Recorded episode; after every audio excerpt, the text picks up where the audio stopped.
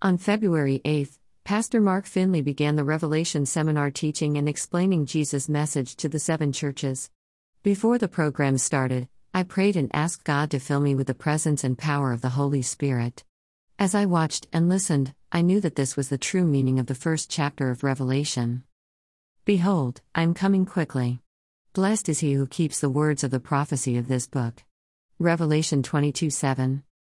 We are living in the last days of Earth's history and desperately need the guidance of the Holy Spirit to keep us from being deceived by false teachings. As we commit ourselves to righteous living, we need to know the truth to prepare for Jesus' second coming. Amen. Sharing the link to week one of the Revelation Seminar. https colon slash slash www.youtube.com slash live slash if kpbx clue underscore 8 question mark feature equals share